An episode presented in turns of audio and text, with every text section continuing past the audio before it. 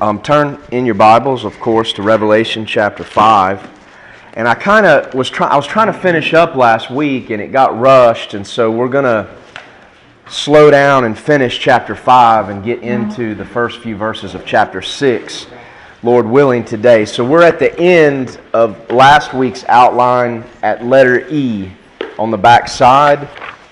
And then there is another outline that I have passed out today that we won't finish, but it'll give you a good study outline in the weeks ahead. There's some scriptures and th- things in there that you might want to study. We're not going to get into a lot of detail about some of the things introduced in chapter 6 because John goes into more detail later in the book. But this will give you a way to study some things about the end times that you may not realize are talked about in other portions of Scripture, particularly in the Old Testament. So I hope some of the Scripture references cross references will help you there.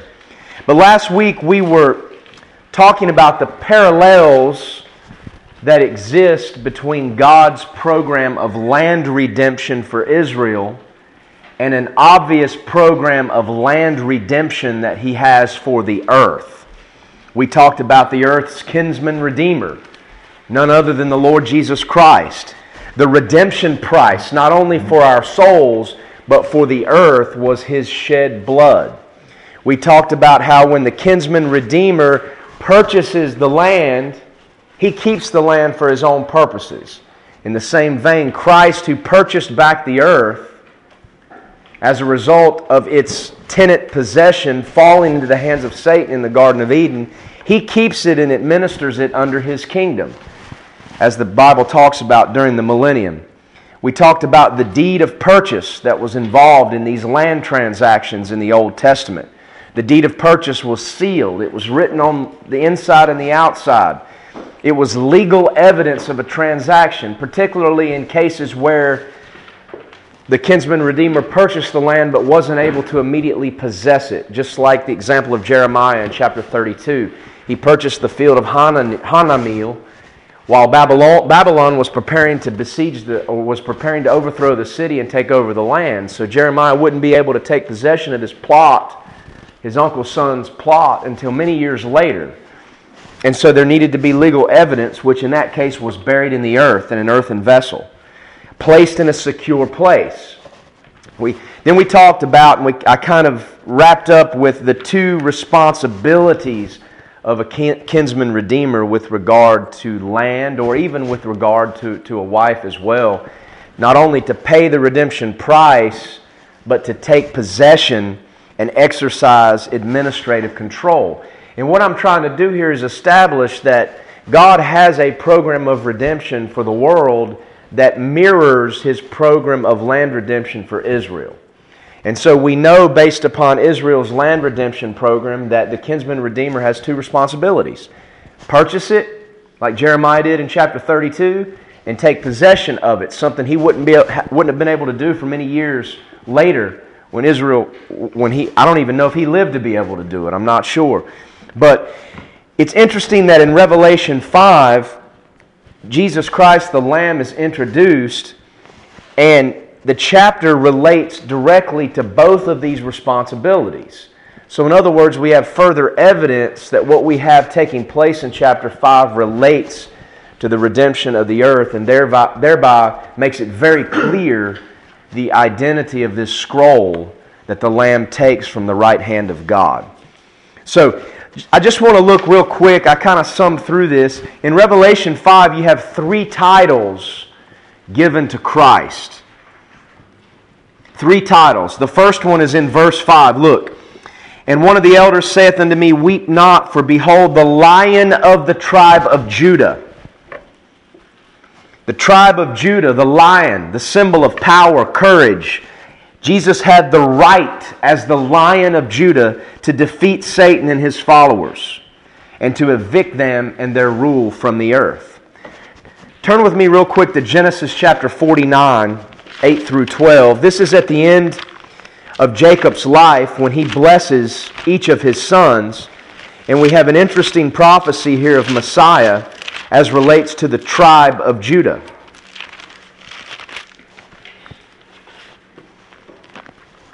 says in verse 8 Jacob's blessing to his fourth son Judah, thou art he whom thy brethren shall praise.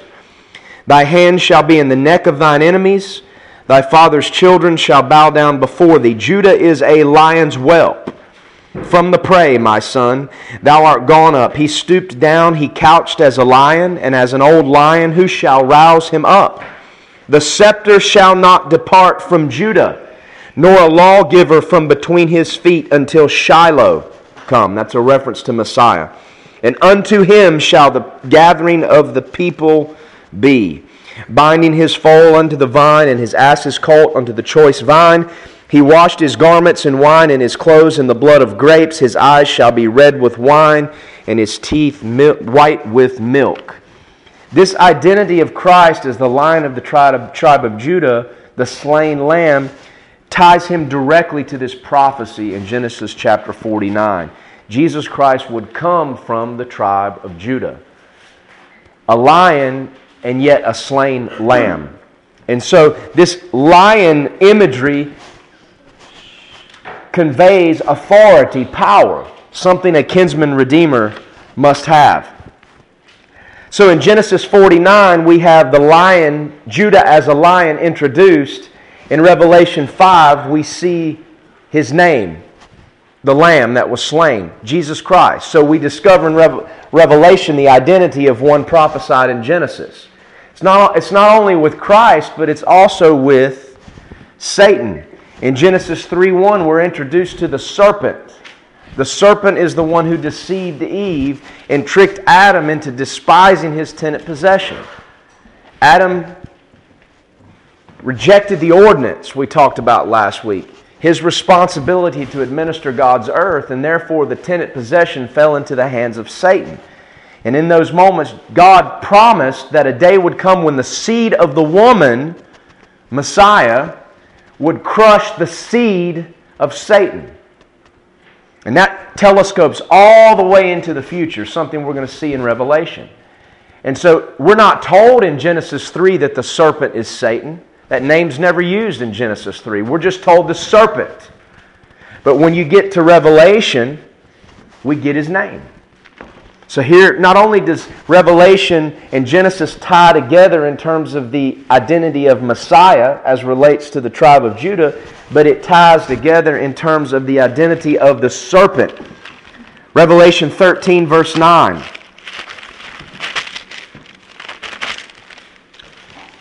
I'm sorry, that's not, that's not correct. I think it's 12, 9.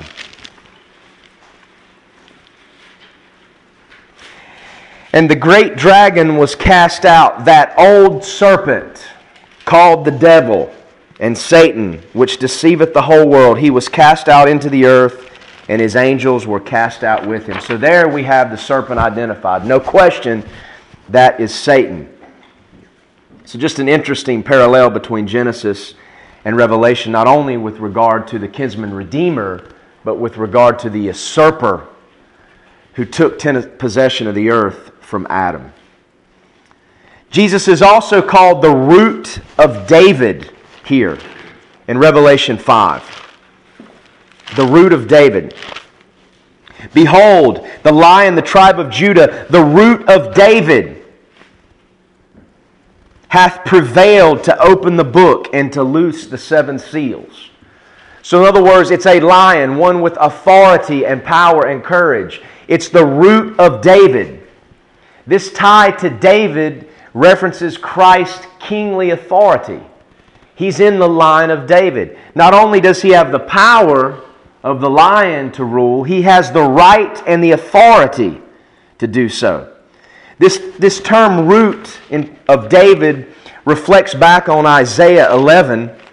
In Isaiah 11, we have a great, uh, a, great chapter which gives us an some insight into the nature of Christ's millennial kingdom. It's one of the famous messianic chapters in the Old Testament. And it tells us um, in verse 10 And in that day there shall be a root of Jesse.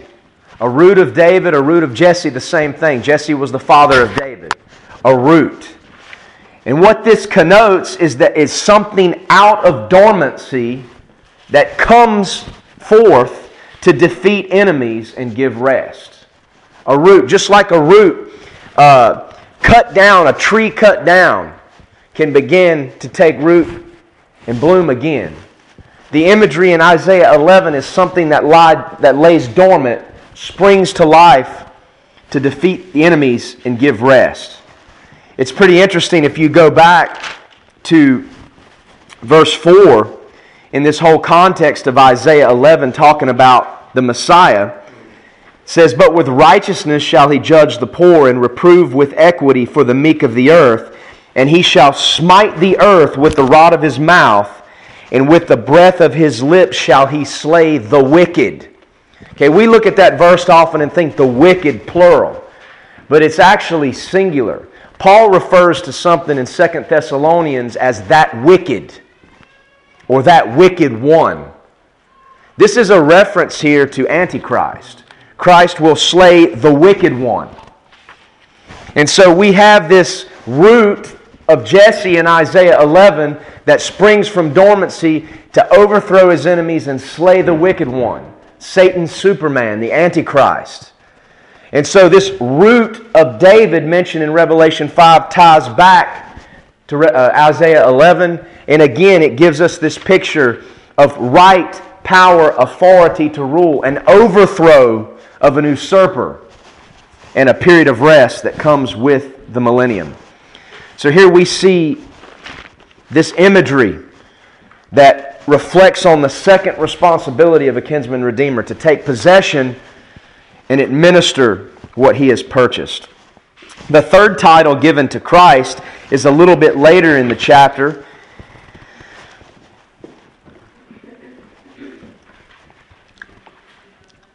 I'm sorry, it's in the next verse.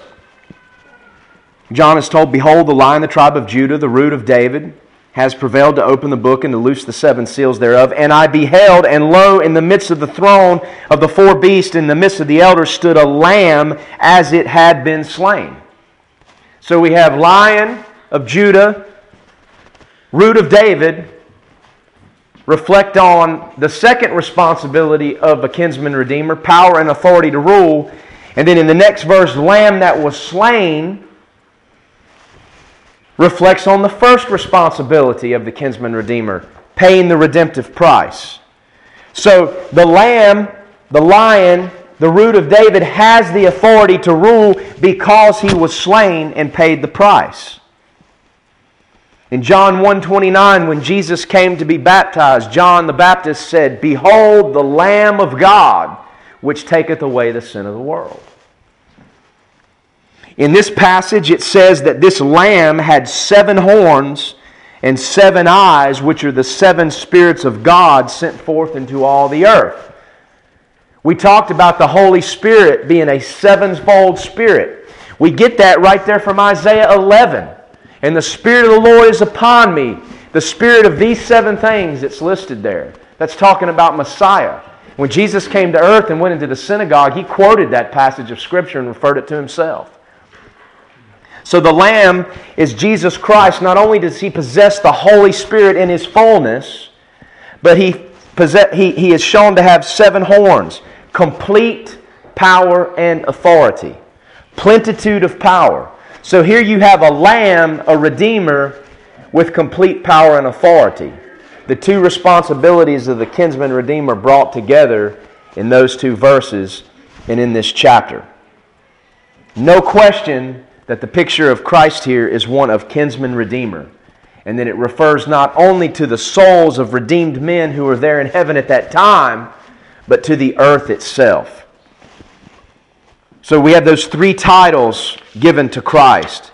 Look at verse 5, something else that indicates both of these responsibilities being presented in this chapter. Verse 5 again, the lion, the tribe of Judah, the root of David, hath prevailed to open the book. This verb here in the past implies a previous victory by the overthrow of an opposing force.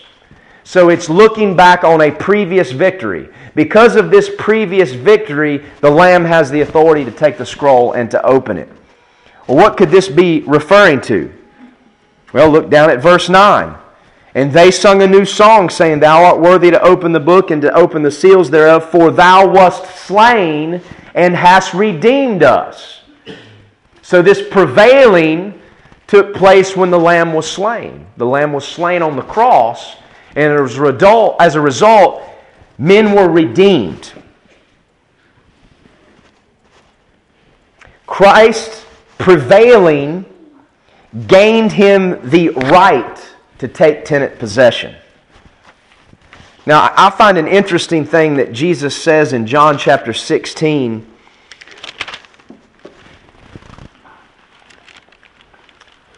Some say that these couple of chapters here were spoken to the disciples after the Last Supper as they were walking to the Garden of Gethsemane.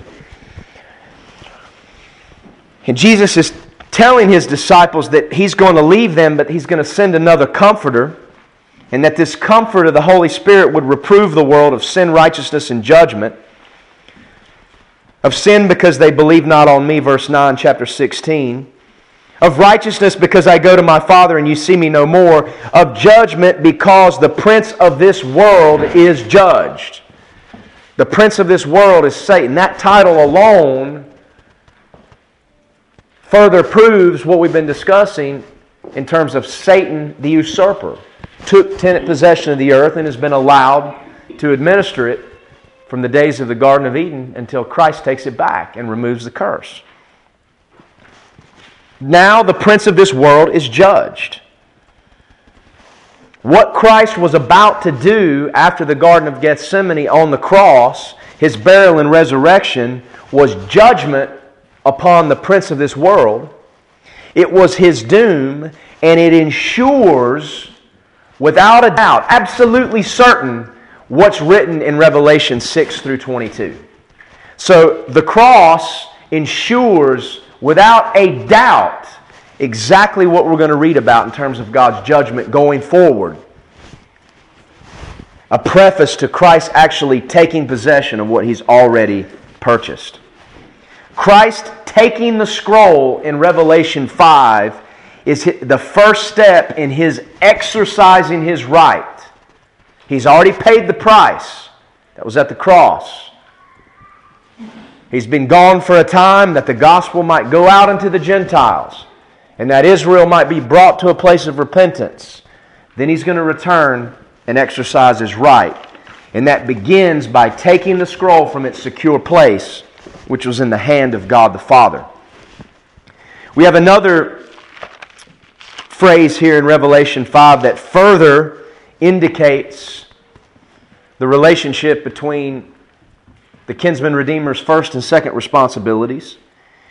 In verses 9 and 10, these elders sung a new song Thou art worthy to take the book and to open the seals, for thou wast slain and hast redeemed us to God by thy blood out of every kindred, tongue, people, and nation. So we have the work of redemption. And then verse 10 And hast made us unto our God kings and priests, and we shall reign on the earth.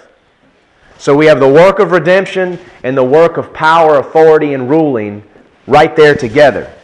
The work of redemption is spoken of in the past, the first responsibility of the kinsman redeemer. The work of reigning or ruling here is spoken in term is spoken of in the future.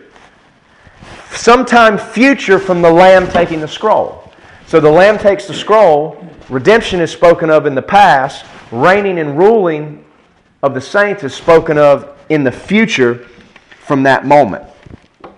So, this idea of the saints ruling and reigning on the earth is future from the point that Christ takes the scroll. So it's not now. The church is not reigning over the earth now, as the amillennialist or the postmillennialist would say. Open your eyes and look around. Get out of your living room, get out of the, the, the, comfort of your block walls at your church, and walk the streets of an average town in America, and you tell me the Christian church is reigning in this world. Or get off drugs. I don't know why you would come up with something like that. and, and, and you know, if you have any experience, life experience, or if you traveled anywhere, there is no reigning of the church over the earth. The, the wicked Catholic Church wants to reign over the earth. It's always wanted to do that. But that's not the saints spoken of here. in Revelation chapter 5. Once again, Christ's redemptive work is associated with a future rule of the earth. It says in 2 Timothy chapter 2 verse 12, if we suffer, we shall also reign with him. Again, the reigning of the saints is spoken of as sometime in the future. Now, I find it interesting here in verse 9. We have 24 elders are here in this chapter. Just 24. And I've talked about how they represent the redeemed of all mankind.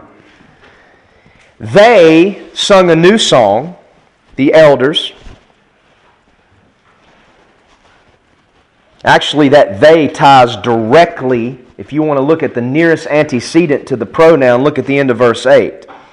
The saints, the prayers of the saints, and they sung a new song, saying, Thou art worthy to take the book and to open the seals thereof, for thou wast slain and hast redeemed us. First person. So the ones that are singing are talking about themselves. Thou hast redeemed us to God by thy blood out of every kindred, every tongue, every people, and every nation. Could people from every tribe, tongue, and nation in the history of the world be represented by only 24 individuals? Literally, no. So there's a great mass of people in heaven at this time singing, not just those elders. Those elders sit on those thrones as representatives, just like our congressmen sit in Washington as representatives of us. But the saints are all there. Thou hast redeemed us. Whatever group is singing is people from every tribe, tongue, and nation. That's the church. The church, the saints, they, who's they? Saints, the end of verse 8, they are in heaven. Proof that the rapture has taken place. The saints are in the throne room, throne room, throne room of God. Thou hast redeemed us. So we have the church in heaven before the start of the tribulation, which begins with the first verse of chapter 6. That's very significant. Now, I find this interesting. In chapter 5, verse 9, the King James Bible says, For thou hast redeemed us. Okay? If you look at modern versions, including the ESV, which so many people think is so great, it's the newest Bible translation, it the, represents the latest translation, the latest research, as if the Bible's not been purely preserved at any time before that. But even the ESV doesn't say us here, it says them. It says, Thou hast redeemed them to God out of every tribe, tongue, and nation. That's a pretty big difference. Because if it's us, then the church is in heaven. If it's them, the church isn't necessarily in heaven and maybe is on the earth getting ready to go through the tribulation. So we have a problem there. Now, there are 95 extant or surviving manuscripts in the Greek of the book of Revelation. 95. That's all there's left, ancient Greek manuscripts of the book of Revelation. 95 total that's been discovered.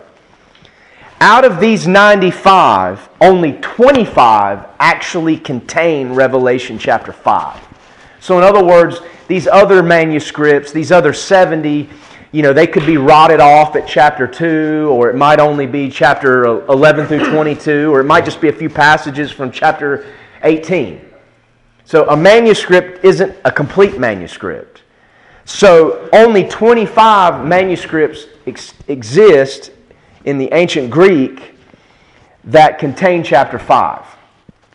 Of these 25, 24 out of 25 read us to God in chapter 5, verse 9, as do every single one of the Reformation Bibles. Every single one of the Reformation Bibles from the time of the Reformation Luther's German Bible, the Italian Bible, the French Bible, the Old Spanish Valera, every single one of the English Bibles, uh, Wycliffe, Tyndale, Coverdale, Matthew's Bible, the Great Bible, the Bishop's Bible, the Geneva Bible, the King James Bible, and every single one of its editions reads us. And yet the ESV says them. There's something radically wrong with that.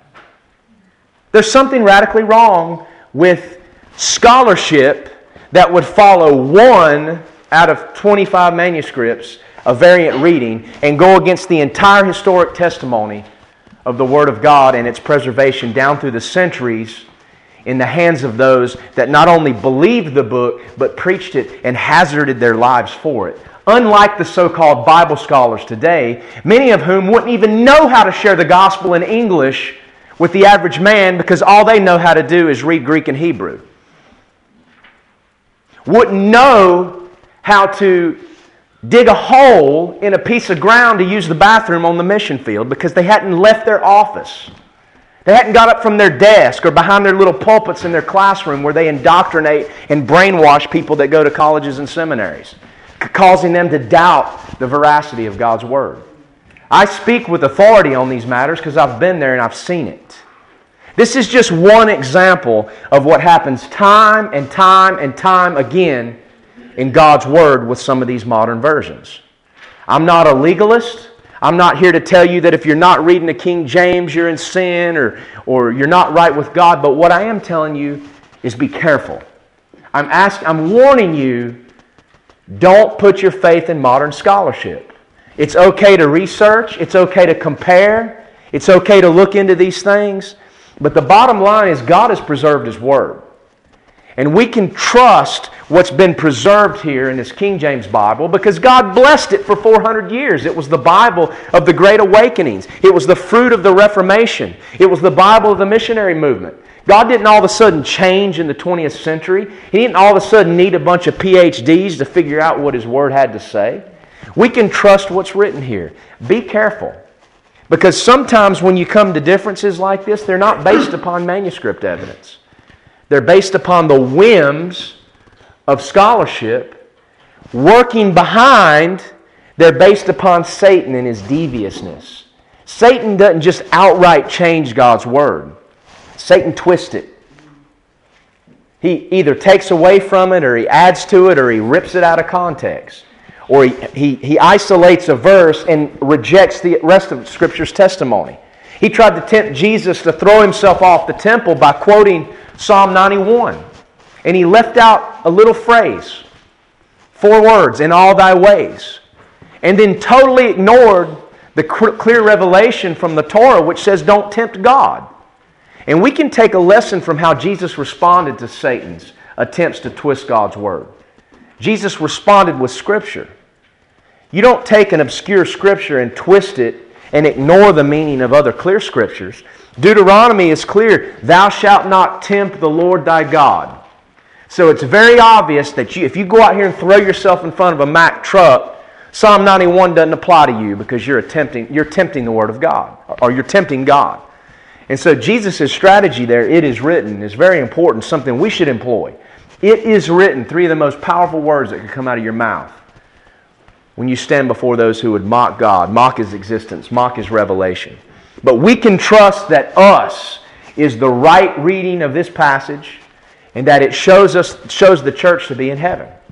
It baffles me that and most people just don't know this stuff. Okay? They just aren't aware. But there's a clear example of where the ESV deviates from not only the Reformation and all the great English Bibles of history that were used and blessed by God, but it deviates from the manuscript tradition. Interesting. Now, you'll have people say, well, out of 95 manuscripts of Revelation, only 24 of them read us. You know, you, you, you see how wicked that accusation is? Because only 25 of them even have Revelation 5. So you don't know whether it was in the rest of them or not. It's rotted off. That's wicked when a guy stands behind a pulpit in a classroom and makes a statement like that. That's devious, it's willful ignorance, and it's wicked. I stood in classrooms. I've been in seminary, I've been in college where they try to tell me that 1 John 5 7, that great Trinity passage in the Bible, is not authentic, that it was added. And they'll sit there and they'll say, out of 5,000 Greek manuscripts, there's only a few. Maybe 12, maybe 14 that have it, so it can't be God's Word. But what they don't tell me is that out of 5,000 Greek manuscripts, 4,400 of them don't even have 1 John 5 7. It's rotted off. You see how wicked an accusation is like that? Twisting stuff, twisting facts. It's exactly what they do in the news media. Not, not only the, the, the secular news media, the political news media, but the sports media as well. Twist things just a little bit. We need to be careful with that stuff. We need to make sure that our testimonies to our fellow brethren and to the world are, are, are clear and pure. And that we don't twist things just a little bit for our own purposes. You know, you can bear false witness without telling a bald faced lie. I don't think we need to give all the truth sometimes. Sometimes we give more details than we need to and get in trouble. We need to seek the Lord's wisdom on that. But when we twist the truth, we're following the example set by Satan, particularly where his word is concerned.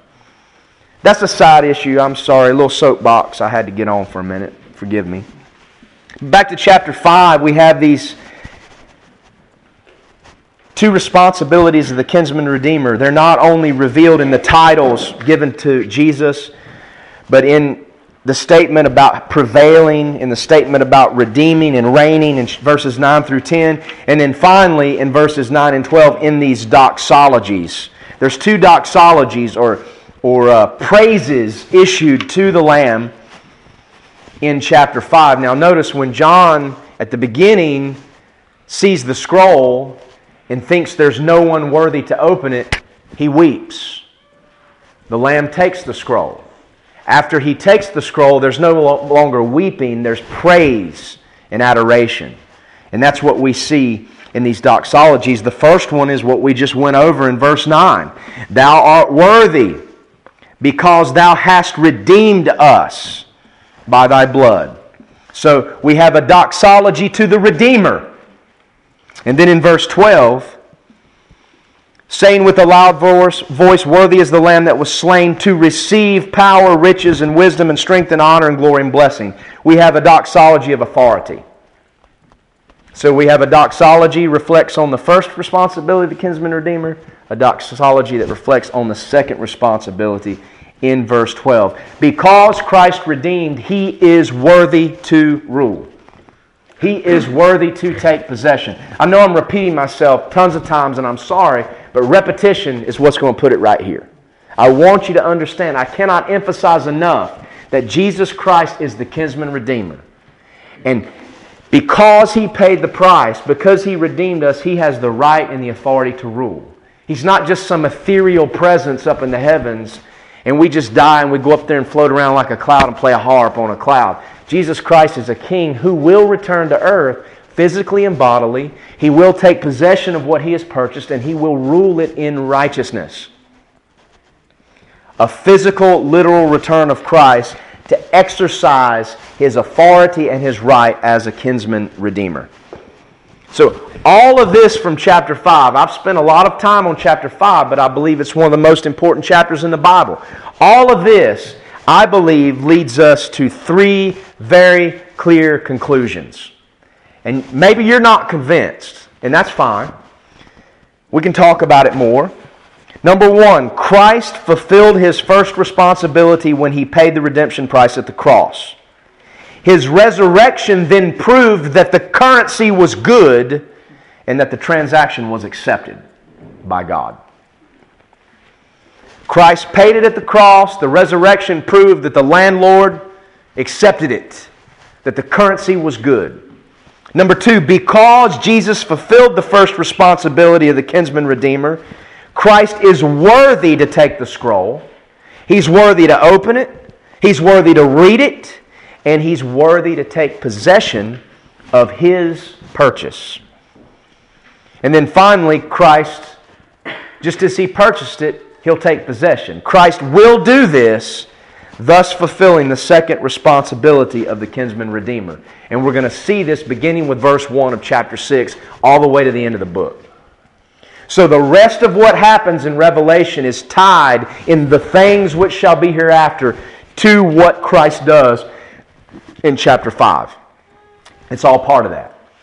So it can't be separated, and it's not just John repeating himself with mystic visions and declaring the same events over and over again.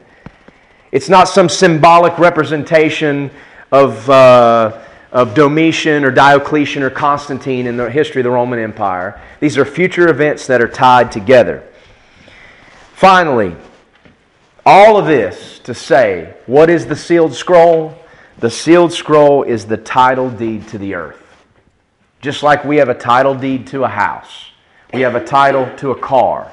There's a title deed to the earth that was given to Adam in Genesis chapter 1, or the, the tenant possession. Adam despised it, it fell into Satan's hands, and since that day, Satan has been the God of this world, the prince of the powers of this air. Satan was able to tempt Christ and say, If you will bow down and worship me, I will give you all these kingdoms, for they are delivered unto me. If that wasn't a legitimate offer, it wasn't a legitimate temptation. And Christ wasn't tempted just like we are. It was a legitimate offer because Adam delivered it unto Satan, and under God's hand of providence, he's been allowed to administer control of this world system. And we see the evidence of that all around. We see the evidence of that as he comes, tries to come against Christ's church. We see the evidence of that as he tries to come against the people of Israel, the descendants of Abraham, through whom Messiah came, and for whom Messiah will come again. We see it as he pulls men and governments and societies into hell, leads them or deceives them into believing there is no God, where evil runs rampant in this world. The title deed to the earth, however, it was drawn up again when it was purchased by a near kinsman, Jesus Christ, the near kinsman to Adam. God became a man because only a man could be a kinsman of a man. Only God could live a perfect life, suffer the wrath of God, and survive.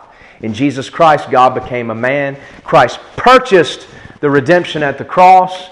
A, a, new title deed was drawn up, and just like in Jeremiah 32, it was stored in a secure place so that during that interval of time between the redemption price being paid and the taking possession of what was rightfully his, the evidence would be safe. The irrefutable evidence would be safe. And so when the time comes for him to take possession, there'll be no question that he's the one that has the right to do it.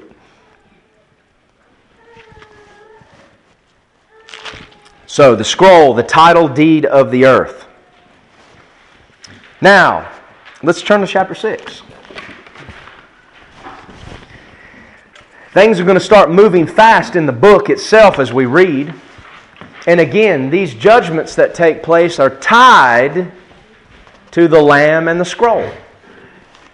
The evidence of that's right here at the beginning. The lamb not only took the scroll, he starts to do something else with it. And so the judgments are tied to the opening of the scroll. So the scroll presents itself throughout the rest of the book. Now, before we actually begin to exegete chapter 6, let's pause for a minute and I want to give you kind of a revelation time frame review. Okay? Chapters 2 and 3, the letters to the seven churches, we have the church age. That is the period of time between Pentecost and the rapture of the church. That is the great parenthesis, the gap between Daniel's 69th and 70th week, the peculiar program of God to redeem for himself a people out of all nations. We are living in that parenthesis right now. Revelation chapter 4, verse 1, John is caught up into heaven as a type of the church. Here we have a type of the rapture of the church at this precise place it will happen in the future between the church age and the tribulation. Revelation 4, verses 2 through the end of chapter 5 is, takes place during an undisclosed period of time between the rapture and the tribulation. So, chapter 5, chapter 4, 2, and chapter 5 through chapter 5 take place between the rapture and the tribulation. Jesus' return is imminent for his church and it could happen at any time, and no man knows the hour of the day because we don't know how much before the start of the tribulation the rapture of the church is going to take place. We can know the signs and the seasons, but we don't know the day or the hour. There's going to come a day, an hour, a moment, a second when the Father says to the Son, Go get your children. And He's going to do it. We know it'll be before Daniel's 70th week based upon a preponderance of evidence I've discussed in here.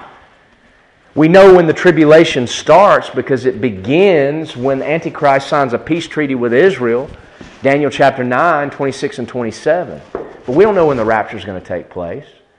And chapters 4 and 5 are in that undisclosed window of time. So we need to be ready. I believe we're living in the last days. I believe it's close. We can't know the day or the hour. It's foolish to try to predict it like some people do. And then I, I made a mistake here on the timeline. That number four should be Revelation 6 2. Not Revelation 6 2, Revelation 6 1.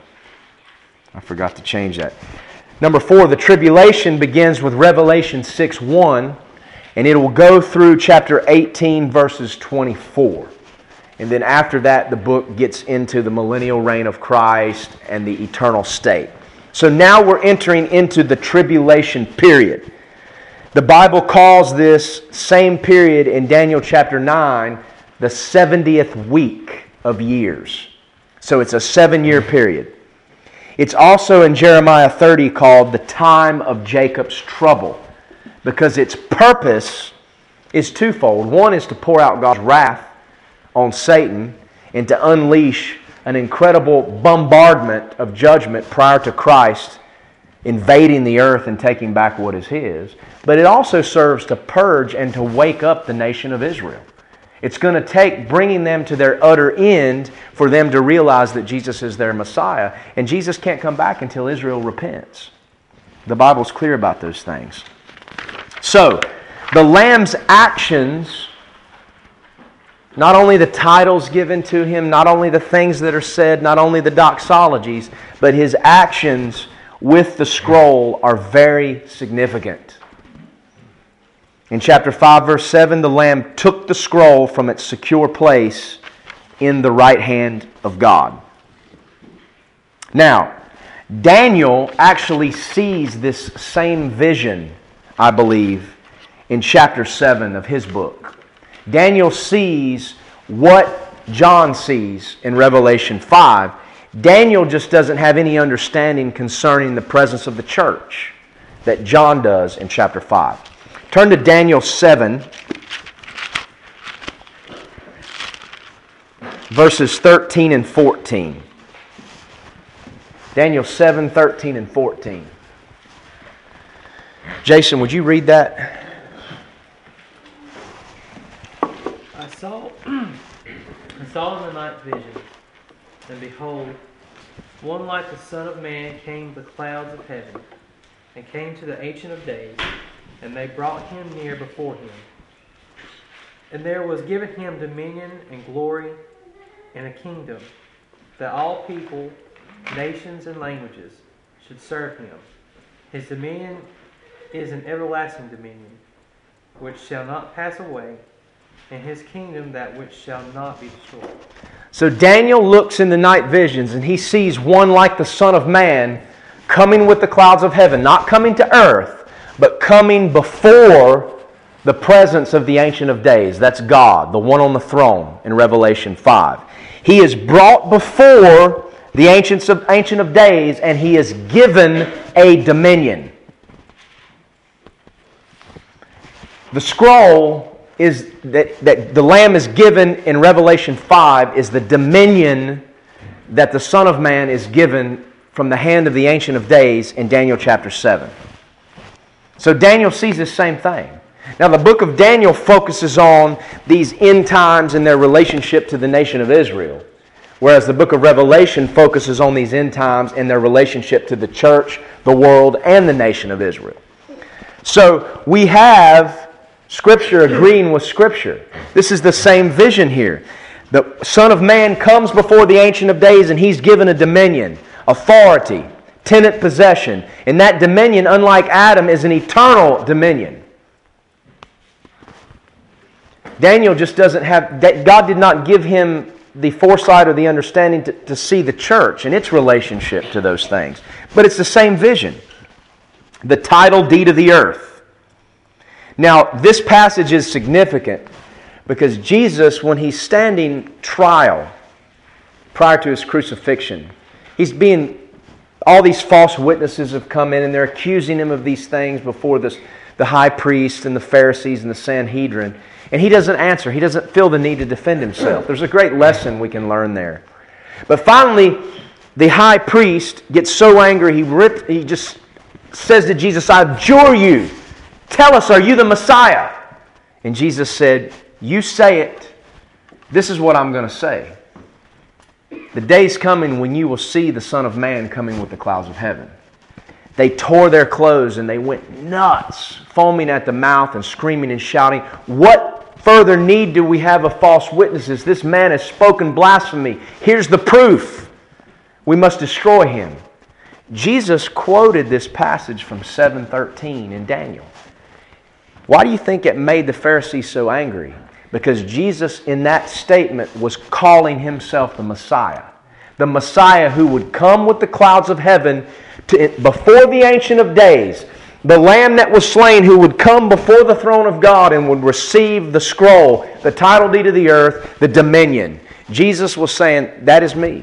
So he did answer the high priest's question Are you the Messiah? Yeah, I'm the Messiah. I'm the Son of Man that will come with the clouds of heaven. Just not right now as you think I should be. Because the Jews of that day, the religious leaders, they were uh, motivated by political power.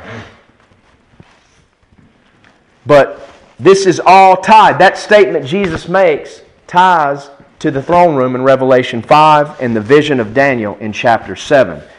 This action of taking the scroll is very significant. In chapter 5, verse 4, before Christ takes the scroll, as I've already mentioned, John weeps after he takes the scroll, as I've mentioned as well, there are tremendous, tremendous expressions of praise. There's great significance in that. Why? Why does weeping turn to praise when the Lamb takes the scroll? It's because the evidence that the scroll contains. The evidence shows Jesus to be the kinsman redeemer. And that is why weeping turns to joy, mourning turns to laughter because of the evidence that it provides. Christ, not Satan, not anybody else, not Antichrist, is the true kinsman redeemer. Now, just like Jeremiah's purchase would lie dormant for some time, there was a great possibility that foreign squatters would come in, others would come in to challenge his ownership of the land. Christ has been seated at the right hand of God from the days of the day of the ascension until his return. There will be challenges to his possession, challenges to his right. Satan, the, the usurper, will challenge. So there must be evidence. Ever since the cross, Satan and his forces have continued to exercise tenant possession of the earth. There's no question there. As Christ's return draws near, Satan's challenges will grow stronger and more frequent. The Bible says that Christ will take possession after Daniel's 70th week, and therefore the challenges to his authority and his right will increase exponentially during the 70th week. We can read some various verses there, and it shows how Satan will use strong, deceptive, and violent action to try and challenge what he knows is coming. We can see this in Daniel 7, Revelation 6, Revelation 11, Revelation 12, as regards the saints, as regards the tribulation saints that are saved, as regards the people of Israel. Satan will undertake violent, deceptive, strong action to challenge Christ's rule. Christ will not take possession of the earth until after Israel repents. There must be a national repentance of Israel before Christ can return as the Messiah.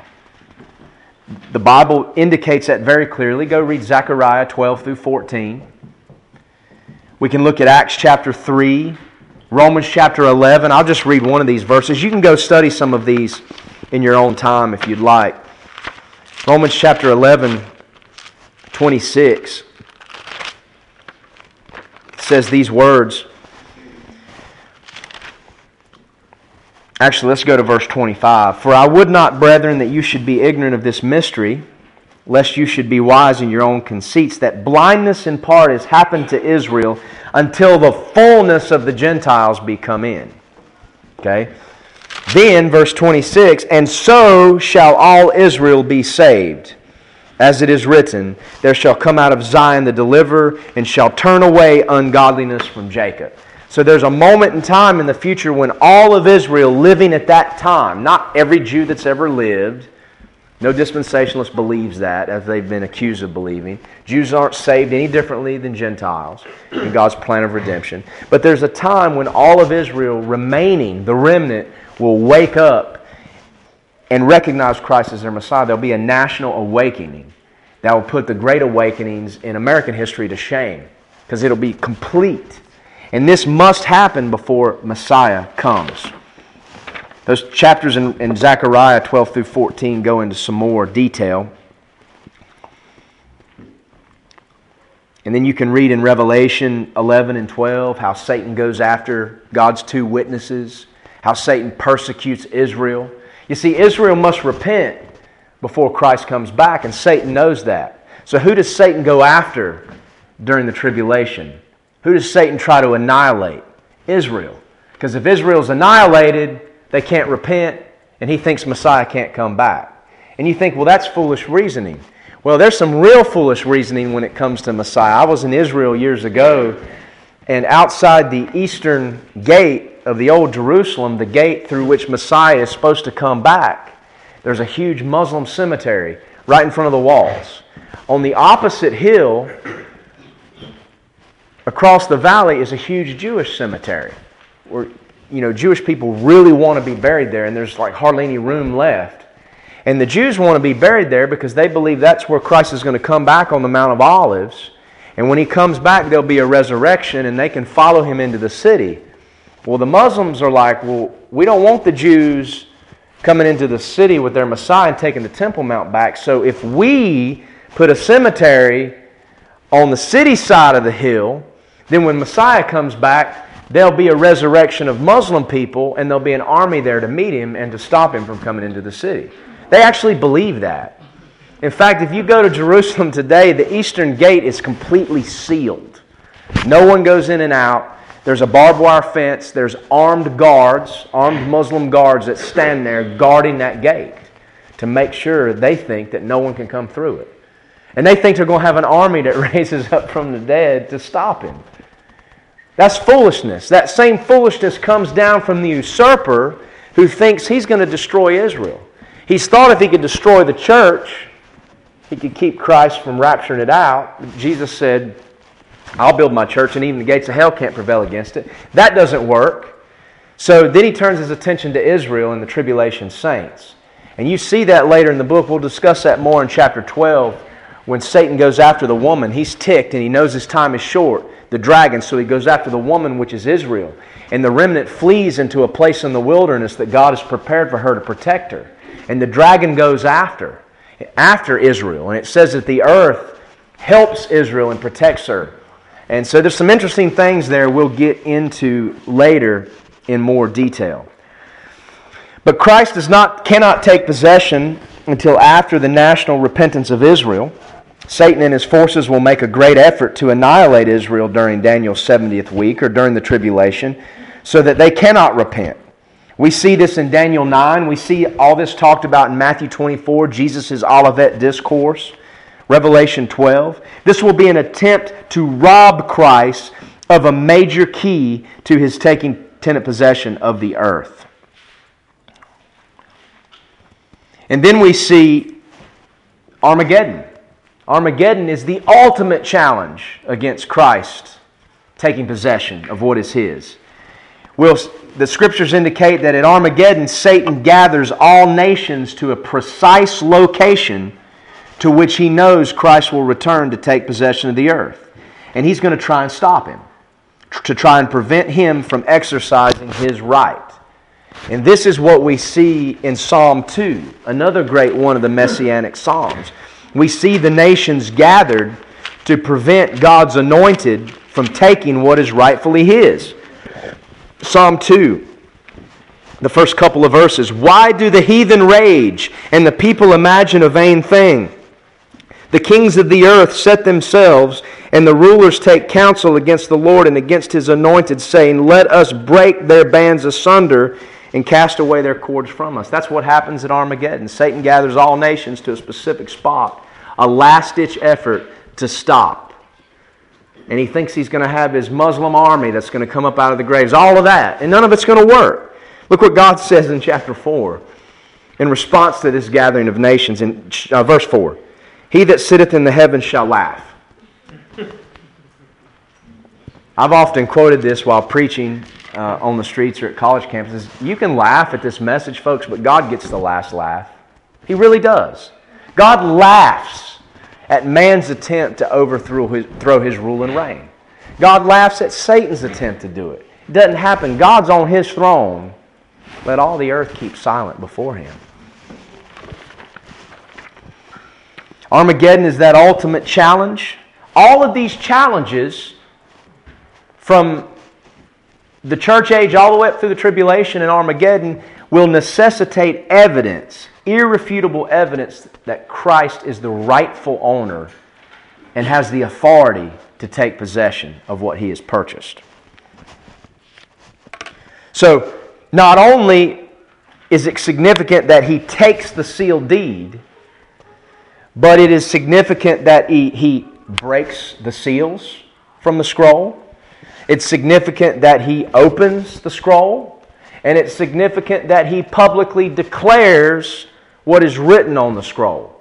All of these actions are significant because they prove, in the face of challenge, with irrefutable evidence, that Jesus Christ is the one with the authority to reign. So all of these actions are important. Christ has already taken the book, chapter 5. Let's see what happens, chapter 6. And I saw when the Lamb opened one of the seals. Chapter 6, verse 1. He's taken the scroll. In chapter 5, now he begins to open it. And we're going to see that when Christ opens one of the seals, I heard, as it were, the noise of thunder. When Christ goes to open that first seal, John hears the noise of thunder. This is the image I get in my head. It's a balmy, Saturday, a balmy summer afternoon, sunshine, but clouds on the horizon over the mountains. I love climbing in the Rockies, and in the summertime, there are apocalyptic thunderstorms in the afternoon every single day. So if you're going to be climbing above tree line, it's absolutely imperative that you get started at like 5 or 6 in the morning because you want to be heading down off the mountain by 11 or 12 o'clock. If you're up there after that, you're guaranteed to get a thunderstorm and you can be in trouble above tree line. I know because I'm stupid and I haven't learned my lesson with that. I did a, a, a, climbing circuit in Colorado a few years ago. I got caught on the summit of Mount Elbert in a thunderstorm one day I had to race down the mountain. I was 10 miles from my vehicle. I had to hitchhike back to my vehicle. The very next day, when I went to go climb Red Cloud Peak and Sunshine Peak, I knew I needed to get started early. So I camped off this dirt road. I overslept. I knew I should have just stayed there and waited till the next day. Knew it. But I decided to go anyway. Got caught in a thunderstorm. I got to the summit of Red Cloud. I heard the thunder. I saw the clouds coming in. It's only a mile and a half to the other peak. I really got to get it. So I'll run over there. I get to the summit and then it's on me. I'm feeling static electricity. I'm scared to death. I have to end up running down the side of this mountain, lightning crashing everywhere. I'm very blessed that I didn't get killed. Didn't learn my lesson. So I've got this image here of what looks to be a beautiful day climbing a peak in the Rockies. Beautiful, not a cloud in the sky, sunshine, blue all around. Then it's about 11 o'clock in the morning, and then you start seeing little wispy white clouds. And then they begin to build. And before you know it, on the horizon, things are changing, and there's sun shining down on you, but you hear thunder. There's a storm coming. There's an apocalyptic storm coming. And if you're above tree line, you are in trouble. There is no shelter. Chad Kern and I climbed under a manzanita bush and sat there for more than an hour when we got caught in a thunderstorm above tree line in the Sierra Nevada. It was miserable. So John sees the lamb open one of the seals, and then he heard the noise of thunder. There's a storm coming. When the lamb starts to open the seals, there is an apocalyptic storm coming to this earth that no man can stop. Immediately followed by thunder, his opening of the seals. And I heard, as it were, the noise of thunder, and one of the four beasts saying, Come and see.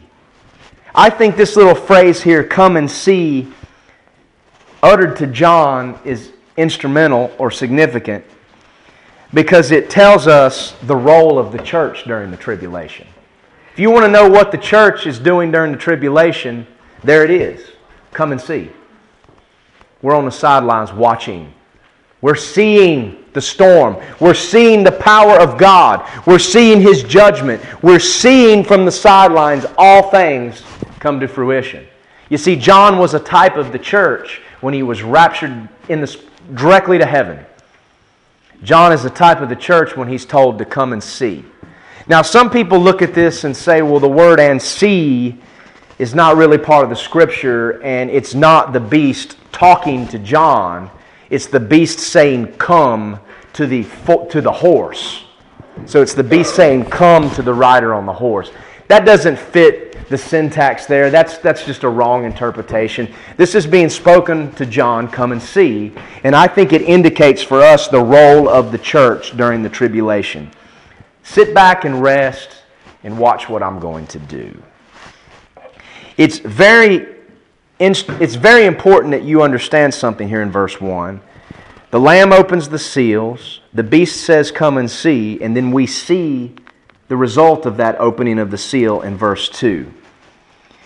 The judgments that we're going to see in Revelation, the seal judgments, the trumpet judgments, the vial judgments, everything that follows chapter 6 to the end of the book is instigated by the Lamb. It's not instigated by Satan. It's not instigated by the Antichrist.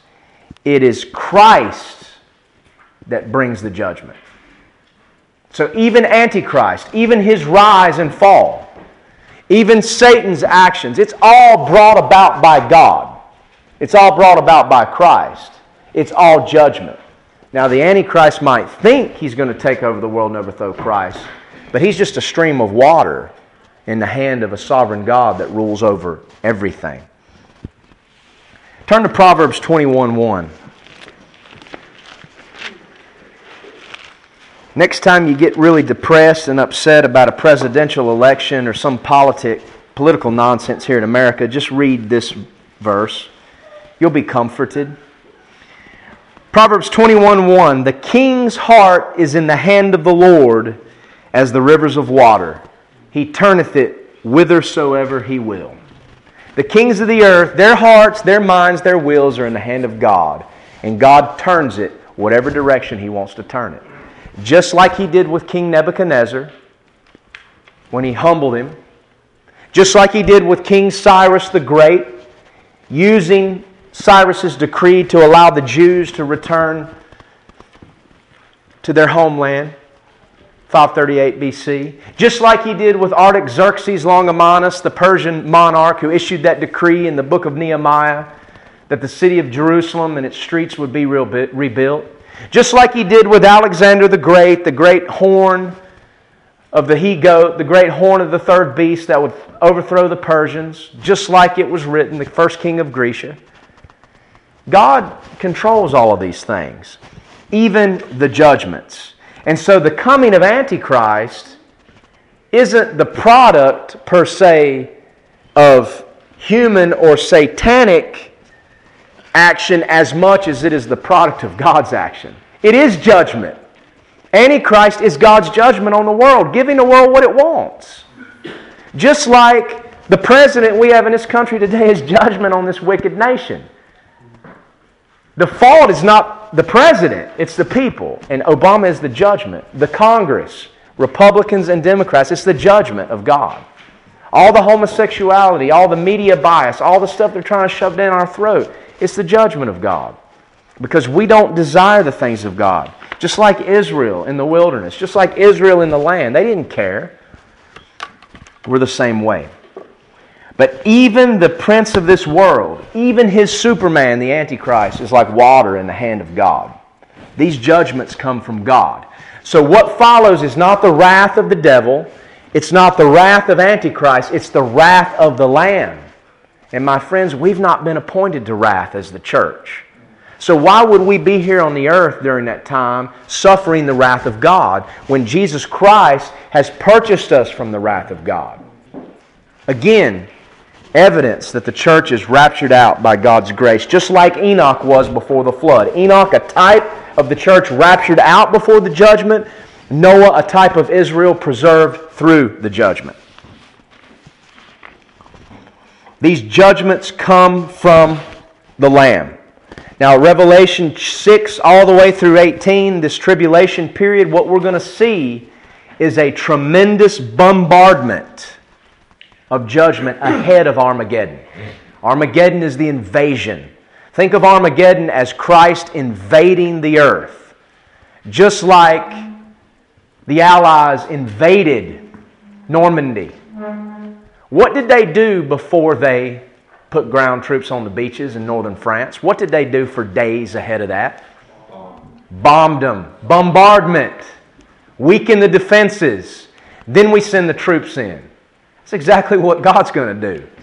He's going to bombard this earth for seven years, and then the ground forces are going to come in. And at the head of those ground forces is the true white horse rider. He's got his vesture dipped in blood, a name that only he knows, many crowns on his head, a sword proceeding from his mouth. So look at the judgments as that preemptive strike. And it a preemptive strike that demonstrates Christ's power to the entire world prior to his invasion. We see countless examples of this in history. I've already mentioned World War II, but I think of Gettysburg, where on the third day of battle, Lee's armies were in a position they thought of strength, and so he decided to put everything he had in a march to break the Union lines.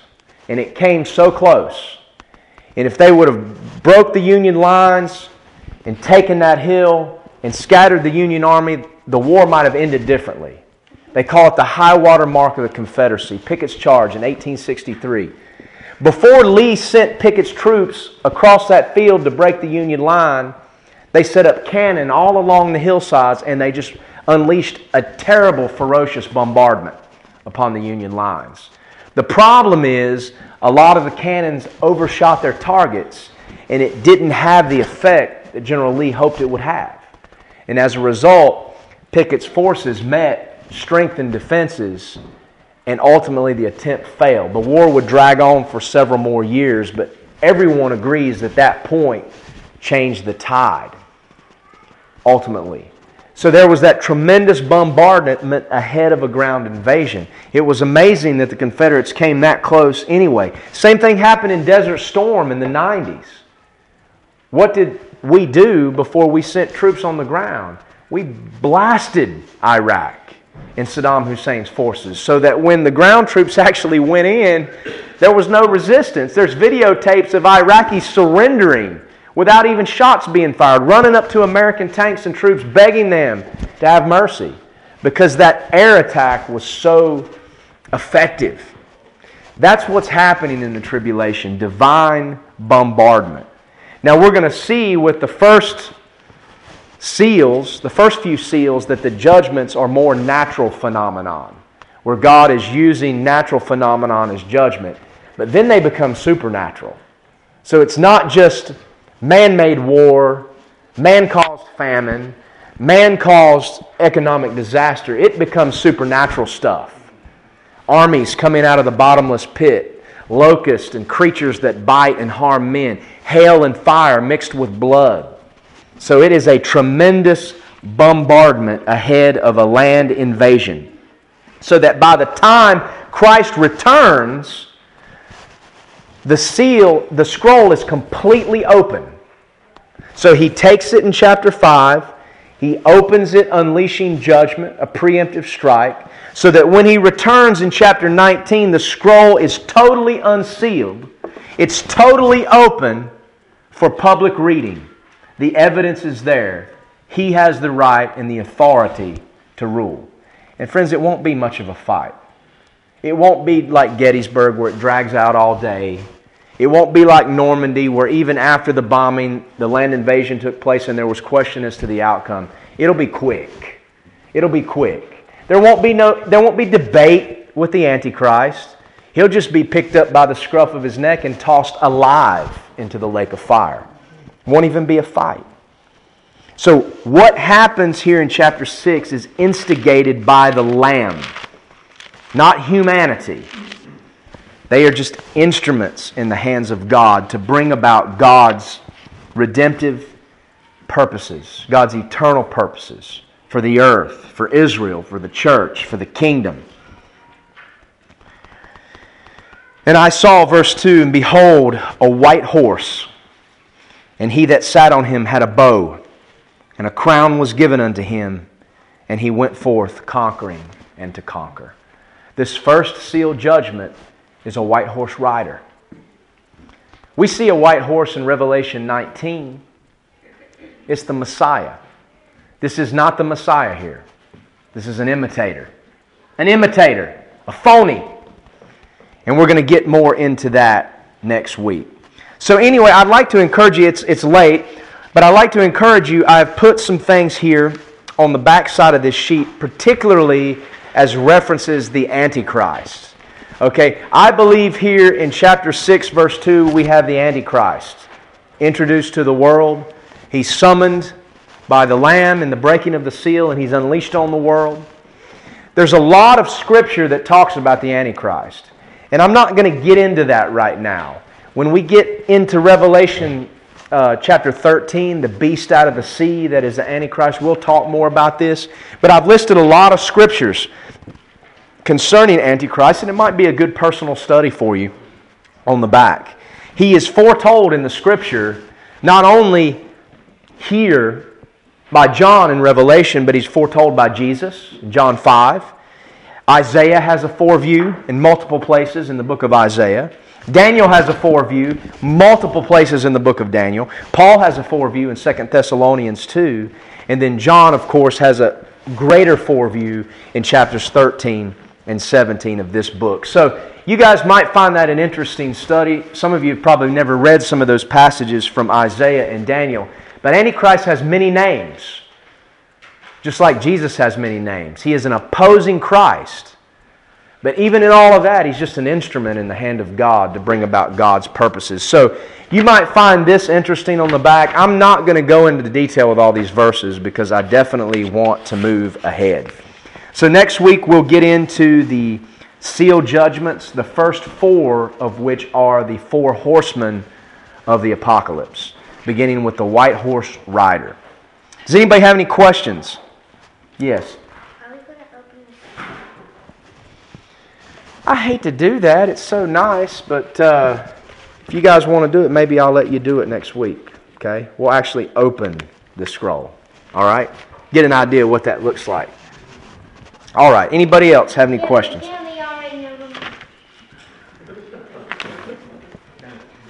Let me give you another passage of Scripture to write down. Um, there's a passage in Zechariah, Zechariah chapter 6, 1 through 8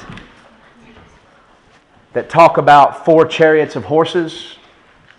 And I want you, when you're thinking about these four horses of Revelation 6, not the riders, but the horses themselves, I want you to cross reference this passage in Zechariah because I think there's another important truth here that further verifies what I've just said about the Lamb and God Himself instigating these judgments.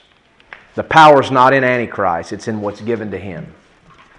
Just like Jesus told Pilate, he said, Don't you know I have power to crucify you? Why don't you defend yourself? Jesus says, You, got, you have no power unless it's given to you from above. Antichrist has no power unless it's given by God. Antichrist can't even come to power unless it's given by God. Antichrist can't even be carried to power unless it's given by God. He's carried to power here in chapter 6 on a white horse. Read Zechariah 6, and you'll draw, you'll, you'll, you'll draw an interesting comparison about the horses themselves. All right. Um, good. I only went four minutes over. If you guys could uh, just be praying for Nate and I, next week will be my last week of teaching for a while. A week from tomorrow, we're heading to South Africa. So we have to drive to Washington, D.C., and we're going to fly out there. I'm really praying God uh, provides a place to park our vehicle up there safe near the airport. It's not completely worked out yet, so you guys can be praying about that. And we'll be back, Lord willing, the 1st of April. So we're real excited. This will be Nate's first mission trip outside the country. And I know Ricky's a little lonely, so he's real excited about us coming. So um, hopefully you guys will have some good teaching from the elders and stuff while I'm gone. And I hope this is a blessing to you, but sometimes we need to take a little bit of a break because our minds can be overloaded. Um, but anyway, let's pray over the meal. Father, thank you for this day. Thank you for another opportunity to delve into your word and to taste and see that you are good, to taste of the riches, the wellspring of wisdom found therein. Lord, thank you for these brethren, every one of them. Thank you for the fellowship we have here in this home, for what you've brought together. Thank you for the leadership of this church, Lord. Thank you for blessing us with little children, Lord, in abundance that we hope will grow up if you tarry and be instruments for your glory in this, on this earth. Lord, we commit the food to you, ask that you would give us strength. Thank you for the hands that have prepared it. Lord, bless our fellowship around the table. And Lord, we look forward to coming together again. Lord, in these days where we still have freedom to gather without fear of real persecution. But when those days do come, I pray you give us strength to endure. Mm-hmm. All these things I pray in Jesus' name. Amen.